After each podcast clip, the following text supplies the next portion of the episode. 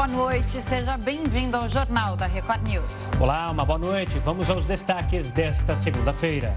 31 servidores do INEP, órgão responsável pelo Enem, pedem demissão dias antes da prova. Votação em segundo turno da PEC dos precatórios é mantida para amanhã. Estado de São Paulo não registra mortes por Covid-19 pela primeira vez desde o início da pandemia. E ainda, turistas de vários países fazem fila para viajar aos Estados Unidos.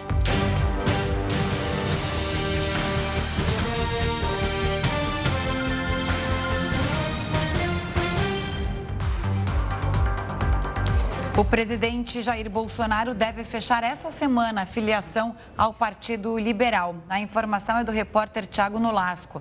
O partido espera assinar a filiação do presidente até o dia 22 de novembro. É esperado para esta semana uma esperada uma reunião entre Bolsonaro e o líder do PL, Valdemar da Costa Neto. A negociação ainda não está totalmente fechada. O ministro do Trabalho, Onix Lorenzoni, e o senador Flávio Bolsonaro auxiliam o presidente nas negociações. E o INEP enfrenta uma demissão em massa há duas semanas da prova do Enem. Mais de 30 funcionários pediram demissão. De acordo com a Associação dos Servidores do INEP, os funcionários não concordam com a forma que as decisões sobre o Enem são tomadas. Para eles, não são utilizados critérios técnicos. Os servidores também relatam sofrer assédio moral, como a troca de funções contra a vontade deles e sem consulta prévia. A associação afirmou que mais demissões devem ocorrer. As provas do Enem serão realizadas nos dias 21 e 28 de novembro.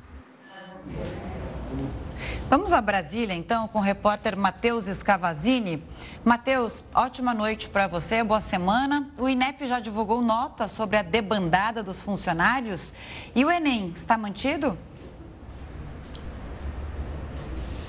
Boa noite, Camila, Gustavo, boa noite a todos. O Ministério do, da Educação informou que o cronograma do Enem está mantido para os dias 21 e 28 de novembro e que não vai ser afetado com a saída dos servidores do INEP.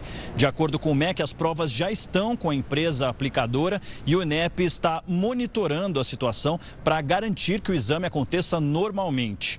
O, no total, 31 funcionários do INEP pediram exoneração do cargo.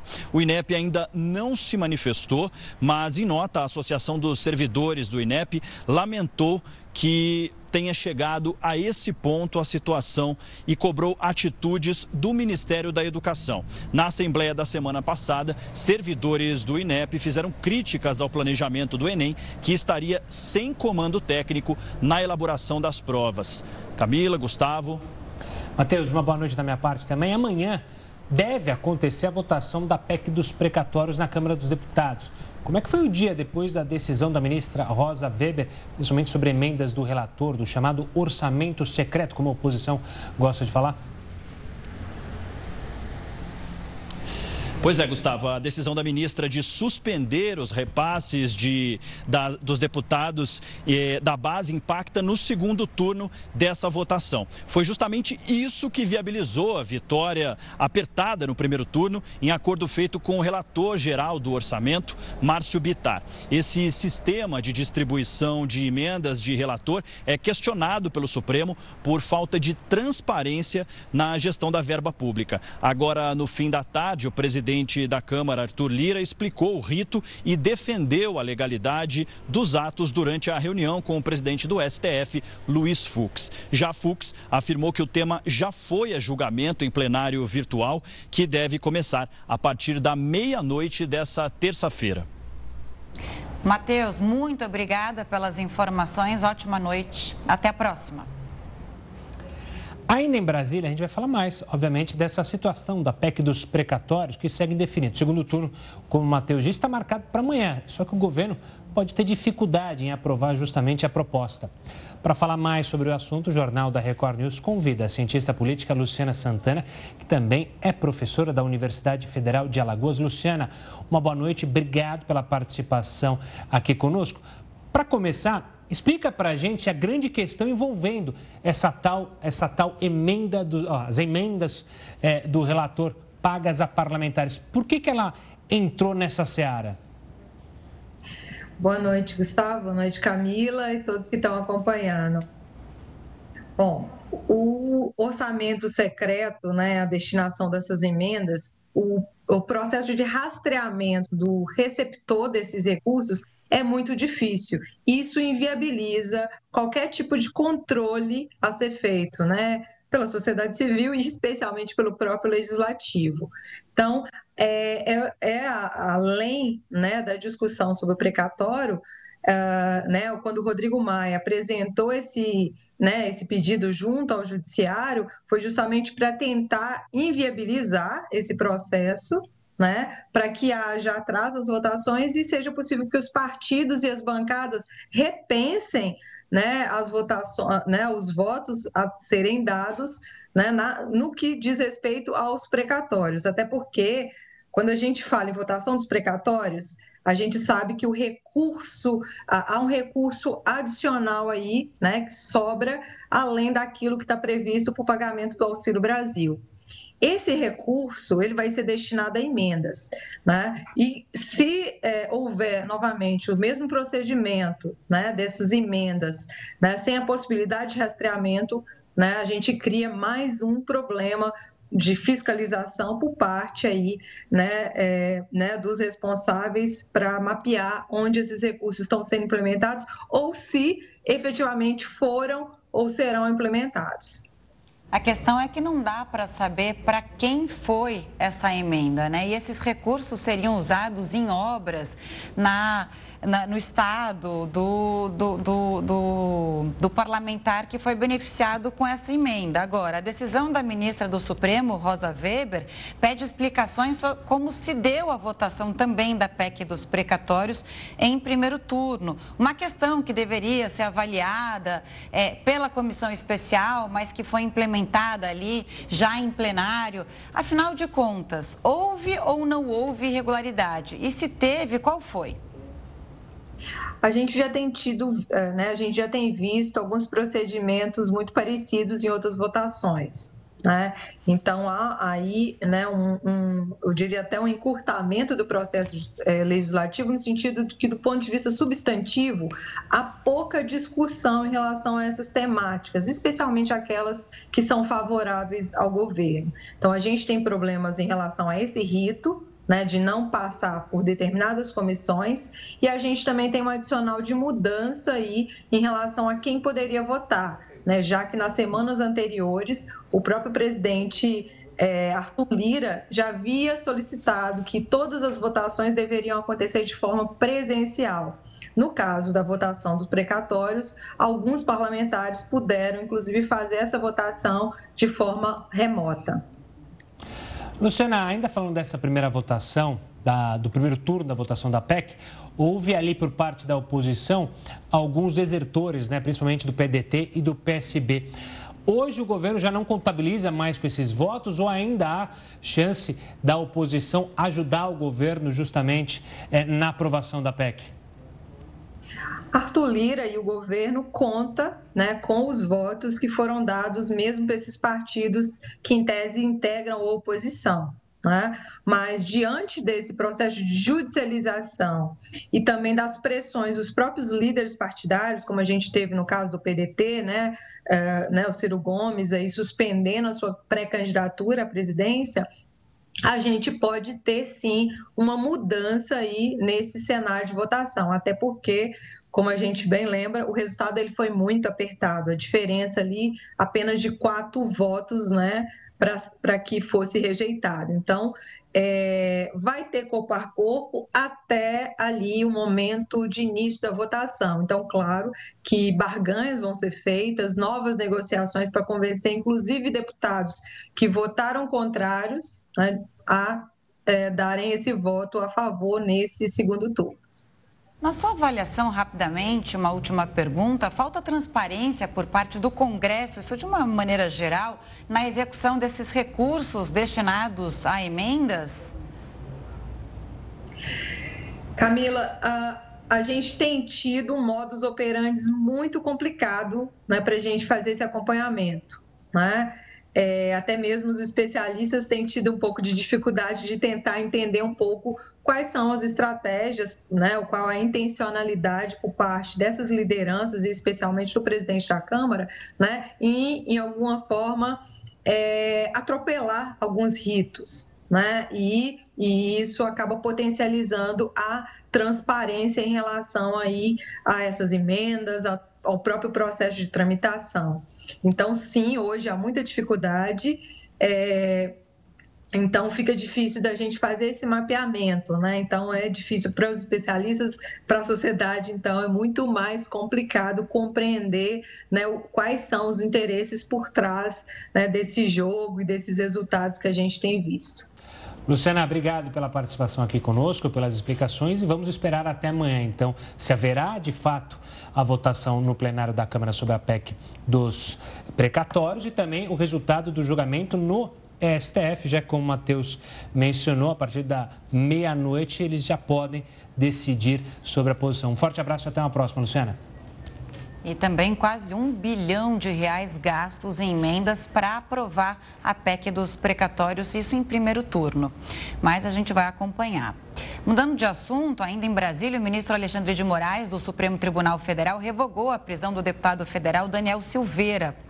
O parlamentar ficará proibido de manter contato com outros investigados nos inquéritos das fake news e das milícias digitais e também não poderá usar as redes sociais. O deputado foi preso em flagrante, é bom a gente lembrar aqui, em fevereiro deste ano, após a divulgação de um vídeo em que atacava os ministros do STF.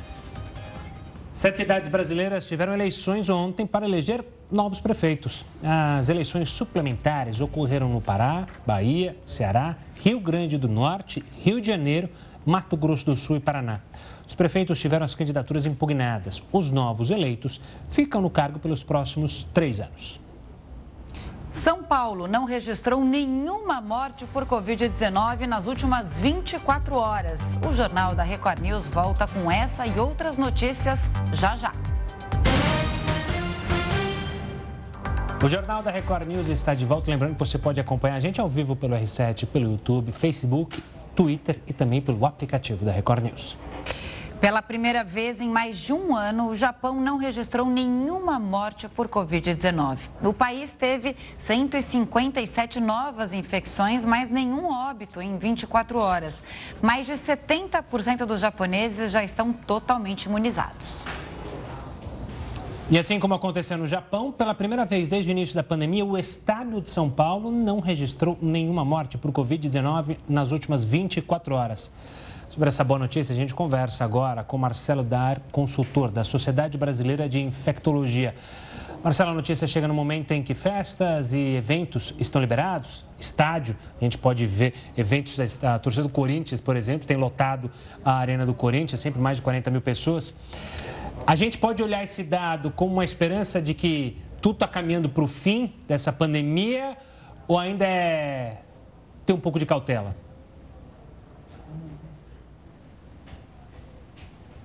Acho que a gente, acho que o Marcelo não está com o áudio dele ligado. Marcelo está com o áudio agora ligado? Vamos ver. Opa, desculpa. Ah, desculpa. Imagina, isso acontece. É, é, é, animador. Os dados são animadores mesmo, mas nós temos que ter uma certa cautela. É, a doença ainda existe, nós temos casos acontecendo, a vacinação avançou e esse reflexo que a gente vê é fruto da vacinação, né? essa, essa redução de internações, de óbitos. Então, isso é muito positivo. Mas nós temos que ter muita cautela ainda. É, nós temos pessoas não vacinadas é, e o, a, a, transmissão ainda existe. Mas realmente, não tenha dúvida que anima sim esses números, né? Redução de internação, redução de óbito, isso realmente anima a gente. Aí a gente entra numa outra discussão, né, doutor Marcelo? Tem a história de São Paulo não registrar nenhuma morte, mas teve também mais outros sete estados que não registraram mortes. A gente sabe que final de semana a gente tem é, um dado inferior do que o registrado, depois tem um pequeno acerto. De qualquer forma, é hora de comemorar esses bons números.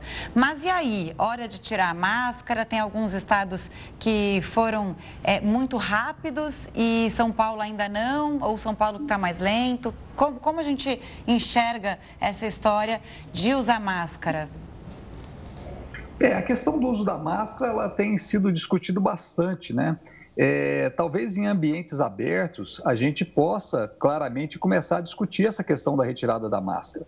É, mas ambientes fechados, e agora vem época de Natal, onde a gente tem as pessoas indo para shopping, ambientes fechados, com, onde vai ter muita gente pouca circulação de ar, é prudente que a máscara ainda seja mantida nesses locais.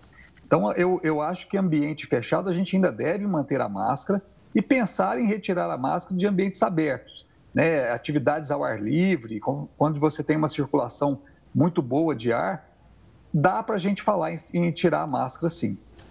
Marcelo, olhando um pouquinho mais adiante e comparando com outros países, até porque em alguns países, Alemanha, Reino Unido, Rússia, os níveis de contaminação e de mortes tem crescido de maneira assustadora, principalmente entre os não vacinados. Só que a gente está chegando numa época, final de ano, que é justamente quando muitos turistas possivelmente virão ao Brasil para comemorar as festas de fim de ano. Com a vacinação adiantando, crescendo aqui no Brasil, a gente consegue colocar uma barreira invisível para futuros novos casos ou as autoridades têm que pensar em exigir, olha, turista só virá para o Brasil vacinado? É, eu acho que isso é importante. Assim como eles exigiram isso da gente, né, para ir para a Inglaterra, para ir para outros países, a gente tinha que ter vacinação ou tinha que ficar em isolamento, a gente deve começar a exigir isso deles também. É, nós estamos com a vacinação avançada e a gente percebe que os países onde a vacinação não avança, ela estagnou em 50%, 60%, e países com até bem menos que isso, né, o leste europeu, é, a doença continua acontecendo e veio a quarta, ou quinta onda. Né? Então, o Brasil avançou nesse sentido de controle da doença por conta da vacinação. A população está atendendo, está se vacinando e a gente está conseguindo controlar a doença. Entrar uma nova variante aqui agora é muito ruim, né? Então, se a gente permitir que as pessoas venham para cá, não exigir cartão de vacina ou deixar meio livre, a gente pode correr o risco de entrar com a entrada de uma nova variante e a gente ter outros casos, um novo, um novo repique, né? Um, não digo que teria uma, uma onda, mas alguns casos, né? Voltar a subir o número de casos, sim. Então temos que ter rigor nessa entrada de pessoas de fora aqui. Agora, nessa nova fase que o país passa, é, internamente a gente tem que se proteger, né? As autoridades poderiam fazer essa proteção quando o turista entrar, mas internamente a gente precisa também de alguma organização. Exigir o passaporte de vacinação não seria necessário neste momento e não é opcional para alguns eventos, eventos maiores? Qualquer passeio que a, a, pessoa for fazer, não era melhor? Estou vacinada completamente, posso entrar num local fechado, eu garanto aqui a minha imunização, assim eu penso no próximo. É, isso, essa discussão do passaporte, ela está é, tá crescendo bastante né, no mundo todo, da exigência ou não. O que a gente percebe é que os países que adotaram, por exemplo, França, é, exigiu o passaporte para entrada em determinados locais, o, a cobertura vacinal cresceu bastante. É, isso seria um estímulo para que a pessoa faça a vacinação. Então, a gente precisa fazer um trabalho de orientação, informação, para que as pessoas entendam que a vacina é o melhor meio de prevenção. Por mais medicamentos que comecem a surgir agora, que estão é, mais. apareceram dois medicamentos agora para tratar a doença, mas a vacina é, é o melhor, a melhor arma que nós temos para o combate à doença. Então, exigir o passaporte de vacina é uma estratégia que pode ser discutida sim. Ela é, pode ser pensada e é, é, bem polêmico, né? Muitos locais não estão pensando nisso porque acham que vai atrapalhar a economia. Mas talvez fosse um, uma, um critério de segurança para as pessoas que se vacinaram e estão naquele ambiente. Doutor Marcelo, obrigado pela participação aqui conosco para falar sobre esses números positivos que tivemos nessa segunda-feira. Um forte abraço e até uma próxima. Falando ainda dessa volta, passageiros do mundo todo fizeram fila nos aeroportos de vários países depois que os Estados Unidos anunciaram a abertura das fronteiras. Impostas no ano passado, as medidas restritivas impediam o ingresso de não cidadãos vindos de mais de 30 países. Entre eles, o Brasil, a China, a Índia e a maior parte da Europa. Elas também limitavam as entradas por terra do México e do Canadá. O governo norte-americano demorou mais que outras nações para suspender as restrições, o que só foi possível com o avanço da vacinação. A demanda reprimida lotou os aeroportos de diversos países. Agora, os Estados Unidos só exigem dos viajantes a apresentação de comprovante de vacinação e exame negativo de Covid-19. Vamos mudar de assunto, falar de outro assunto polêmico e dá dor de cabeça. O novo Código de Trânsito Brasileiro já está em vigor e os prazos para os motoristas receberem notificações de multas foram alterados. Assunto para o nosso barbeiro. Heródoto, como é que funciona agora? Você que entende tudo de multa ou estou sendo preconceituoso só por causa do seu sobrenome? Olha, Gustavo, eu não entendo, porque, como você sabe, eu não estou dirigindo mais, portanto, eu não estou sendo multado como uns e outros por aí. Não sei de quem certo? vocês estão falando, hein? Se não chegou, não fui multado. Mas, é, mas, de fato, é o seguinte: quando você fala em código de trânsito, a primeira coisa que vem na cabeça da gente é multa. Porque não há outra punição. Então, a gente é multado pelo governo federal, governo estadual e governo municipal, depende de onde o seu carro está e você recebe multa, então, de tudo quanto é lado. Realmente, é, isso mostra o seguinte, que o motorista brasileiro não é obediente. Está lá uma placa dizendo lá, 80 por hora, ele vai a 120. E ele só para quando tem radar. Aí ele esquece que tem o radar, pronto, é multado. Aí eu penso, ah, e tal, tem uma indústria de multa. A verdade é que esse Código Brasileiro de Trânsito, ele tem 24 anos de existência e agora sofreu algumas mudanças no mês de outubro. Eu vou citar só duas ou três que são as mais comuns. Primeiro, até agora, quando o cara tinha uma falta muito grave, por exemplo, ele alterava a placa do carro. Sabe quando o cara muda lá, o, põe o D e tal? Pois é. Aí o carro era apreendido. No momento como esse apreendia o carro, e o cara não podia sair mais dirigindo. O carro era mandado para o pátio. E até tirava, muitas vezes apodrecia. Aliás, você passava na porta aquele monte de carro apodrecendo lá. Agora é o seguinte: o carro pode sair? Pode eles aprendem o documento do motorista. Mas se o carro tiver em condições de, de trafegar, ele trafega e vai embora. Esse é um ponto importante. Segundo, uma multa como essa agora, ela tem 360 dias para o um cidadão ser multado. Então, estendeu por um ano e ele vai ter que se arranjar para poder pagar essa multa. Outra coisa curiosa é o seguinte: até pouco tempo atrás, até outubro agora, metade de outubro, quando a gente recebeu a multa de trânsito, a primeira coisa que a gente olhava é para saber se já tinham passado 30 dias desde a, desde, desde a infração.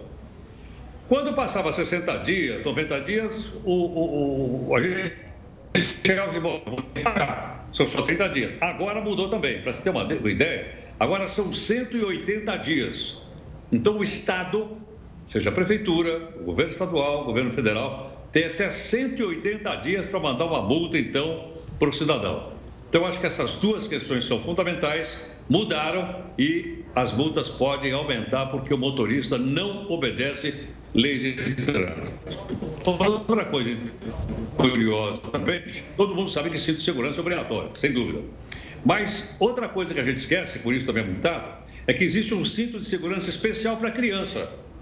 E esse cinto muda dependendo da idade da criança. Quando ela tem dois, três aninhos é um tipo de cinto, cinco, seis tem outro, dez anos tem outro. E se o cidadão parar e o cinto não for adequado para a criança, vai ser multado também. E é uma multa brava também. Então essas coisas todas estão mudando, estou falando só das multas, porque como sabe, essas coisas pegam a gente quando pesam no bolso da gente. Ah, quando pesam no bolso, a gente fica bravo. Né? E briga então lá dizendo que tem indústria de lucro. Olha, e eu acho que tem esse lado, sim, né, do motorista ele não ser educado no trânsito, principalmente o brasileiro, mas também tem aquelas pegadinhas, né?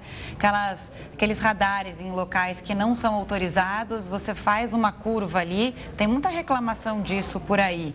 E outra coisa que eu notei é o seguinte: tem multas de 2020 chegando agora. Então, como é que ficam esses prazos, né? Até para a gente falar é, uma pauta num outro jornal, uma questão que a gente pode liberar e levantar. Porque tem multas chegando de 2020, da época em que a maior parte das pessoas estava em casa, e aí é, muita gente achou que não seria multado, sem ser o rodízio e enfim. Vamos é, ver como a, fica essa questão depois. Acharam errado, né? É o problema do brasileiro muitas vezes, achar que porque não chegou a multa ia ser multado. Mas eu lembro que o Detran até comentou, né, que estavam com atraso. Isso. Enfim, sabe outra coisa que mudou também, Heroto, que eu percebi esses dias? O quê? Oh, qual é? O bafômetro. Outro dia eu fiz um, eu não vi, ele, ele acende a luzinha agora. Ele é moderno. Vem o bafômetro, o policial vem, pede para soprar e acende a luzinha. Se acendeu verde, tá liberado. Esse era novo para mim, nunca tinha visto. Achei muito interessante, inclusive. Fica verdinho. Você passou ou não? Eu, eu passei. Eu, eu, falo, tô falando aqui, ó, ficou verde. Se fica vermelho, amarelo, melhor, não sei. Melhor eu sei que eu passei. Há, há controvérsia, há controvérsia. Não, tô aqui, tô chegando de carro, pode ter certeza que eu tô Vou investigar linha, isso, Heródoto. Obrigada, viu? Daqui a pouco a gente volta a falar. Já. A Inglaterra passou a aceitar a entrada de brasileiros vacinados com a Coronavac sem passar por quarentena. Os viajantes que receberam os imunizantes Sinopharm e Covaxin também não vão precisar passar pelos 10 dias de isolamento quando chegarem ao país. Com essa mudança, os brasileiros vão precisar apresentar o comprovante de vacinação com pelo menos duas semanas desde a última dose e um teste negativo para a Covid. A liberação só vale para a Inglaterra, hein? Escócia, País de Gales e Irlanda do Norte, que fazem parte do Reino Unido, mantêm o Brasil na lista vermelha de restrições a viagens internacionais. E o Jornal da Record News volta já com as últimas informações sobre o trágico acidente que vitimou a cantora Marília Mendonça e outras cinco pessoas. Estamos de volta e a pesquisa semanal do Banco Central prevê inflação mais alta e crescimento menor do PIB este ano. O IPCA deve terminar o ano em 9,33%. Para o PIB, a expectativa é de crescimento de 4,93%. O dólar deve fechar o ano cotado a R$ 5,50.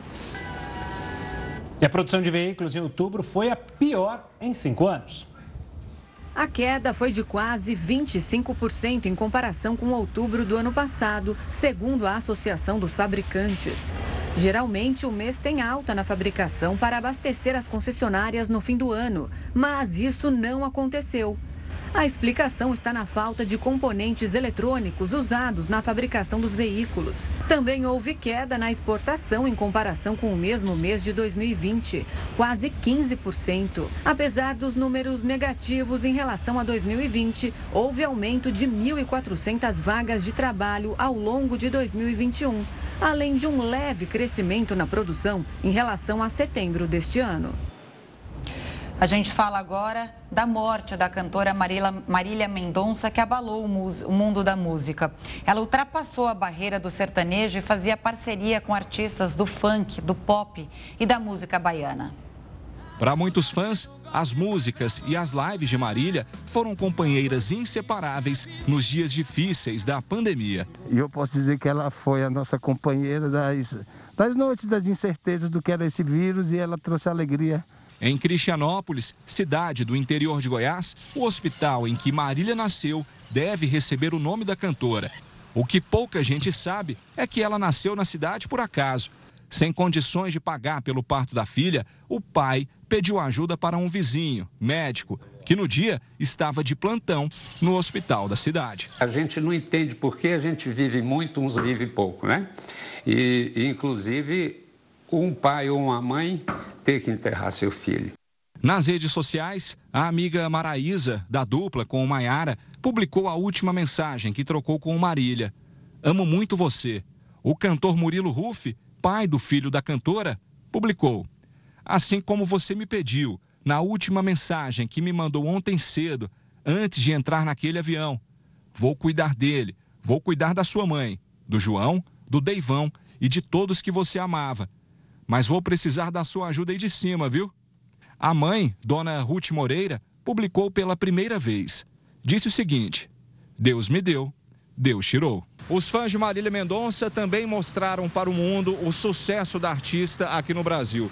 No fim de semana, a cantora foi a mais ouvida do planeta nas plataformas digitais, superando artistas mundialmente conhecidos. Emplacou nada menos que 74 músicas entre as 200 mais ouvidas do país. E são muitos sucessos. Lace tem uma favorita, Estrelinha, com a dupla de Paulo e Paulino. Quando bater a saudade, olha aqui pra cima. Sabe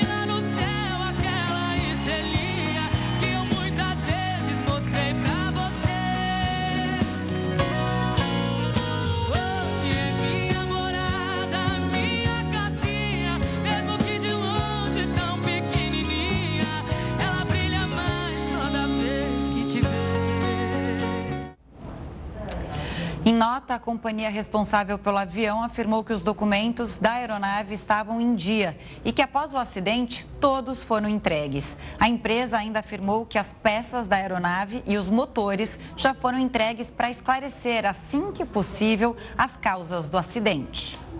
E a gente segue falando sobre isso porque os destroços do avião que levava a Marília Mendonça devem chegar amanhã ao Rio de Janeiro para passar pela perícia. Repórter Pedro Paulo Filho tem mais informações. Boa noite, Pedro. Para onde esse material será levado? Olha, Gustavo, esse material vai ser trazido para a sede do SERIPA, que é o Serviço Regional de Investigação e Prevenção de Acidentes Aéreos. Fica bem do lado da base aérea do Galeão, na Ilha do Governador, zona norte aqui do Rio. É o órgão da aeronáutica responsável por esse tipo de investigação quando eles acontecem, esses acidentes acontecem, tanto aqui no Rio como em Minas e também no Espírito Santo. Bom, antes de tudo, uma boa noite para você, boa noite, Camila, boa noite a todos que acompanham o jornal da Record News. O avião onde estavam a cantora Marília Mendonça e outras quatro pessoas, foi retirado no domingo da cachoeira onde ele caiu, lá em Caratinga. E a previsão é que a partir das 9 horas da manhã dessa terça-feira, os destroços comecem a ser transportados aqui para a capital fluminense. Os destroços devem ser transportados pela rodovia Washington Luiz, a BR-040, que liga Juiz de Fora aqui à capital. E aqui os técnicos e peritos vão tentar identificar o que teria provocado esse acidente. Para isso, vão analisar, inclusive, os danos à fuselagem. Por isso, tão importante trazer esses destroços. Esses danos podem indicar a velocidade que o avião estava e também a altura antes da queda. Também serão analisados dados do GPS e informações sobre a preparação do piloto e também do copiloto, para saber se eles estavam cansados, se eles estavam com horas extras, sobrecarga de trabalho e se tinham essa preparação para voar naquele tipo de rota. Bom, informação importante. Apesar dos destroços estarem sendo trazidos aqui para o Rio de Janeiro, os motores não serão trazidos para cá. Essa informação foi confirmada pela repórter Adriana Perrone, do Jornal da Record, que está em Caratinga acompanhando esse caso. Segundo ela, os motores que foram é, encontrados distantes do avião, em uma área de mata, eles se desprenderam do avião onde estava Marília Mendonça. Esses motores serão levados para Sorocaba, no interior de São Paulo. Só que esse inquérito do Seripa, que é o órgão vinculado ao CENIPA, ele não vai indicar culpados. Esse inquérito serve apenas para buscar informações do que teria provocado o acidente e prevenir novos acidentes.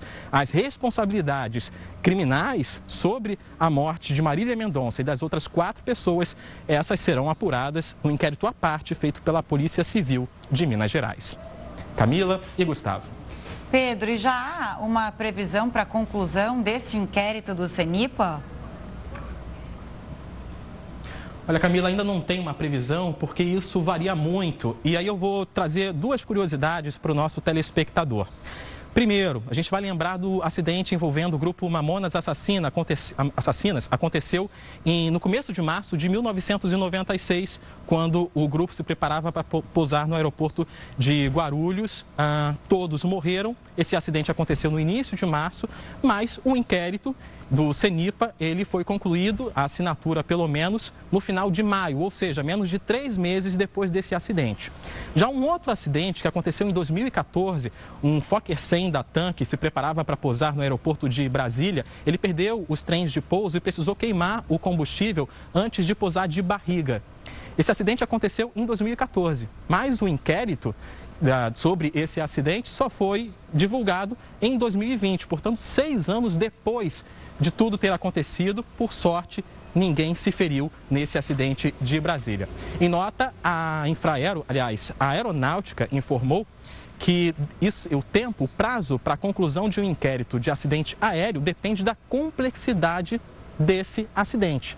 Portanto, a gente ainda não tem uma previsão específica, mas em média, essa conclusão demora de um a dois anos aqui no Brasil. Eu volto com vocês. Obrigado pelas informações, Pedro. Um forte abraço e até amanhã.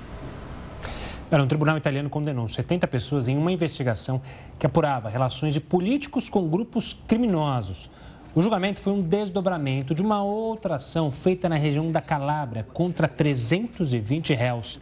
A promotoria acusava os investigados de terem ligação com organizações criminosas no país. As penas variam entre 10 e 20 anos de prisão. Políticos, tenentes e empresários estão entre os condenados. 800 imigrantes foram resgatados por um navio humanitário da Alemanha. A maior parte dos passageiros vinha de países africanos, como o Egito e o Marrocos. 15 crianças estavam com o grupo. Eles tentavam entrar na Europa em um barco de madeira. A maioria dos adultos vai ficar em quarentena preventiva contra a Covid-19. Já os menores serão levados para abrigos da região. A embarcação partiu do porto da Sicília, na Itália, após autorização de autoridades locais. Mais de 54 mil imigrantes já tentaram entrar em países europeus de forma ilegal em 2021. Agora tem um convite para você. Daqui a pouco tem a Fazenda News ao vivo. Semaninha começando daquele jeito, quente em A Fazenda 13. É, noite de prova de fogo em Itapecerica da Serra. E para repercutir esse assunto, estará com a gente uma dupla de peso, viu?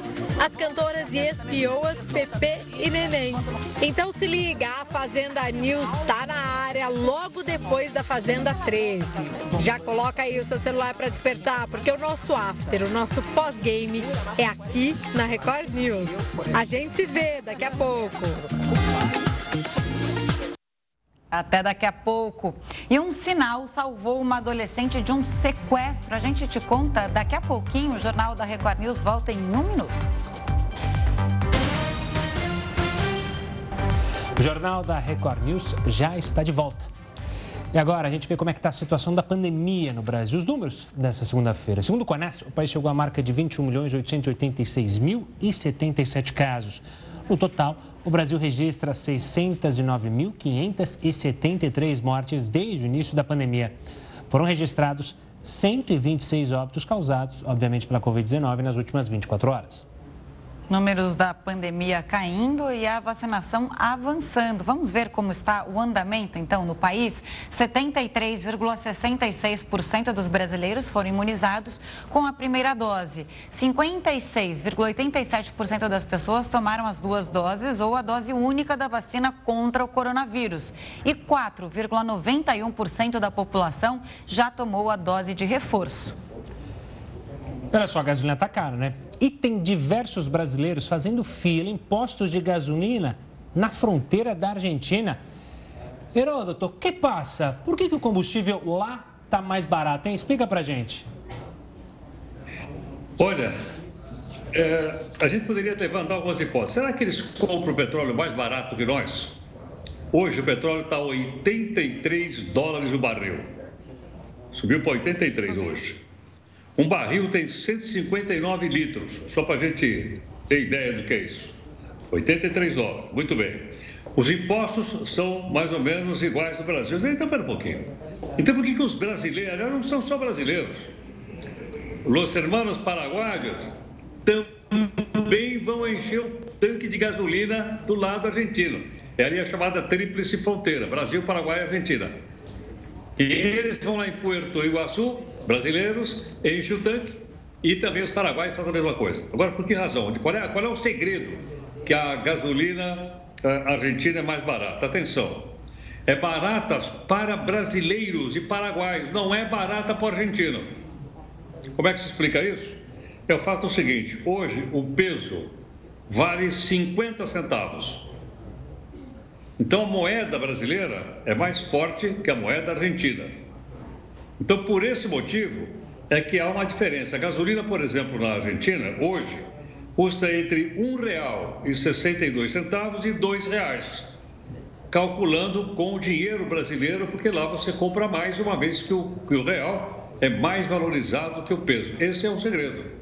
não é bom para a Argentina, porque ela está, na verdade, subsidiando o consumo brasileiro. O que acontece nos postos de combustível de Iguaçu? Eu vi fila, foto de filas imensas de carro. E os brasileiros de Paraguai vão lá e falam: enche o tanque. Quanto é que eles economizam? Um tanque de 45 litros, o brasileiro economiza 45 reais. Ele ganha um real por, uh, por litro de gasolina.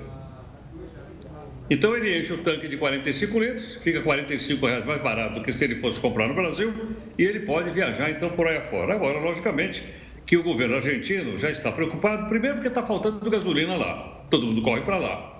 E segundo que eles estão colocando restrições, porque sabe que isso vai parar no bolso lá do contribuinte da Argentina. Então, essa é a razão, a diferença do preço da moeda. Agora, vamos supor o seguinte: vamos supor que o Brasil fizesse fronteira com os Estados Unidos. Uma vez até ouvi alguém falar uma coisa dessa, aliás, com o México. Vamos supor que o Brasil fizesse fronteira com os Estados Unidos. Hum. Aí o americano sai com o carrão dele e vem encher o tanque aqui no Brasil. Quanto está o dólar hoje? R$ 5,60. Quanto é que dá a gasolina? Mais ou menos isso. Então, com um dólar, o americano compraria, compraria um litro de gasolina no Brasil. Mas é vantajoso ou não? Não é, sabe por quê? A gasolina nos Estados Unidos custa quase um dólar. Custa noventa e tantos centavos de dólar. Então, para ele, a gasolina custaria um dólar nos Estados Unidos. Portanto, apesar do Brasil não fazer, ainda não faz, fronteira com os Estados Unidos, não seria um bom negócio o americano pegar aquele carrão né, com oito cilindros, 18 rodas, 2 mil cavalos lá e um no volante, e vir então encher o tanque aqui. Tá, tá valendo para nós em relação à Argentina mas não está valendo para os americanos em relação ao Brasil. Carrão novo, né? Carrão novo que gasta menos combustível do que carro usado. E aí iam se beneficiar aqui no nosso Brasil. Não seria legal, não. Agora, só lembrando que hoje teve mais um aumento da gasolina, né? Alguns estados já têm o litro da gasolina valendo R$ reais é um absurdo. Mas vamos ver o impacto na inflação na, na, na próxima contabilidade aí do Banco Central. Heródoto, muito obrigada pela participação. Até amanhã. Um beijo grande para você. Tchau, tchau, tchau, queridos. Obrigado. Olha só essa história, como informação e campanha são super importantes. Uma adolescente foi resgatada de um sequestro depois de usar um sinal que indica violência doméstica. O gesto é muito popular, sabe onde? No TikTok. O sequestrador James Herbert foi preso depois da polícia receber uma denúncia. A vítima, uma adolescente de 16 anos, fez o sinal de perigo de dentro do carro que ele dirigia. O porta-voz do condado de Laurel, no estado de Kentucky, explicou que o sequestrador não percebeu o que ela fazia. Parecia que ela estava acenando. Ele não tinha ideia do que ela estava emitindo e era um sinal de socorro, que ela estava em perigo. O sinal foi criado pela Fundação de Mulheres Canadenses no ano passado por causa do aumento da violência doméstica durante a pandemia. E o gesto viralizou no TikTok. Se estiver numa situação parecida, você pode usar as mãos para pedir ajuda. A sua mão está levantada assim, então você coloca o polegar na palma da mão e todos os quatro dedos sobre o polegar. E depois você volta os quatro. Ainda no cenário internacional, o ditador Daniel Ortega venceu, obviamente, pela quarta vez as eleições presidenciais da Nicarágua. Ortega teve 75% dos votos. A eleição quase não teve concorrência. Afinal, boa parte dos candidatos da oposição foi presa pelo presidente. Os outros concorrentes eram apoiadores do atual presidente. O governo americano disse que a eleição foi um teatro e que Daniel Ortega manipulou o resultado. Uma astronauta se tornou a primeira mulher chinesa a andar no espaço. O Jornal da Record News volta já já. O Jornal da Record News está de volta. Lembrando que você pode acompanhar a gente ao vivo pelo R7, pelo YouTube, Facebook, Twitter e também o aplicativo da Record News. O desmatamento na Amazônia em outubro deve bater recorde. De acordo com dados do Instituto Nacional de Pesquisas Espaciais, a Amazônia registrou quase 800 quilômetros quadrados de destruição até o dia 29 de outubro. Isso equivale a mais de 112 mil campos de futebol. O recorde é de 836 quilômetros quadrados de mata derrubada. O desmatamento é o principal responsável por emissões de gases do efeito estufa no Brasil, que está no ranking dos maiores emissores mundiais. Olha só, a pandemia e a alta do dólar fizeram crescer a fila das cirurgias cardíacas no Sistema Único de Saúde. Pelo menos 50 mil pacientes aguardam por operações desse tipo no Brasil.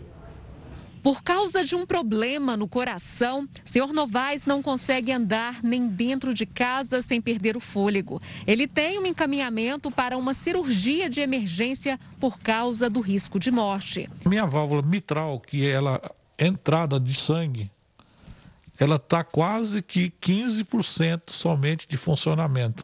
Já são quase seis meses assim, literalmente sentado, esperando pela cirurgia. Quando o seu Novaes entrou para a lista de espera para aguardar a compra da válvula biológica mitral, segundo ele, outras 47 pessoas estavam na frente. Agora, esse número já é bem maior. Enquanto isso, para sobreviver, ele toma diariamente sete medicamentos. Um deles custa mais de 300 reais. Este médico conta que pacientes morreram na fila de espera não apenas pela válvula, mas também por oxigenadores necessários nas cirurgias. Cinco doentes faleceram aguardando o procedimento. O presidente da Sociedade Brasileira de Cirurgia Cardiovascular destaca que a maioria das empresas fornecedoras não tem interesse em vender equipamentos para o SUS por causa da defasagem da tabela de preços e do aumento do dólar. Os oxigenadores que recebem material importado, né, é, tiveram um aumento muito grande nas suas é, matérias-primas e por conta do aumento do dólar. E as tabelas do SUS, tanto para médicos, para a indústria e para hospitais, a gente não tem aumento na indústria, por exemplo, há 21 anos. Nesse documento do Ministério da Saúde, diz que a tabela de procedimentos do SUS deve ser usada como referência, mas os gestores de hospitais podem viabilizar a compra. O vestido que a cantora Amy Winehouse usou no último show foi leiloado. Sabe por quanto? Mais de um milhão de reais. A roupa é a peça principal de uma coleção de 800 objetos da cantora. O acervo arrecadou 22 milhões de reais, o dobro do estimado pela Casa de Leilões. O valor vai para a Fundação Amy Winehouse, que ajuda dependentes de drogas. E uma astronauta se tornou a primeira mulher chinesa a andar no espaço neste fim de semana. Wang Yaping saiu da nave por volta de 8 e meia da noite de domingo, no horário de Pequim. A tripulação deixou a Terra no dia 16 de outubro e vai ficar cerca de seis meses na estação espacial. Outro feito da astronauta é participar da missão espacial mais longa da história da China. Cerca de 7 mil pessoas tiveram que deixar as casas em La Palma, na Espanha, com a erupção do vulcão Cumbre Vieja. A lava já cobriu quase 9 mil hectares destruiu mais de 2 mil construções na ilha. Desde setembro, o vulcão libera cinzas e gases tóxicos. De acordo com especialistas, é difícil prever quando a erupção vai terminar. Aproximadamente 85 mil pessoas vivem na ilha a maior parte do local não foi afetada pela atividade do vulcão. Uma equipe de cientistas que estuda o vulcão analisou os gases que são expelidos há mais de seis semanas. A qualidade do ar local é desfavorável por causa dos altos níveis de pequenas partículas no ar, que podem ser prejudiciais à saúde. Alguns voos e aulas foram cancelados por precaução. O Jornal da Record News fica por aqui. Muito obrigada pela audiência. Continue agora com o News das 10 e a nossa queridíssima Renata Caetano. Uma ótima noite, uma ótima semana e até amanhã.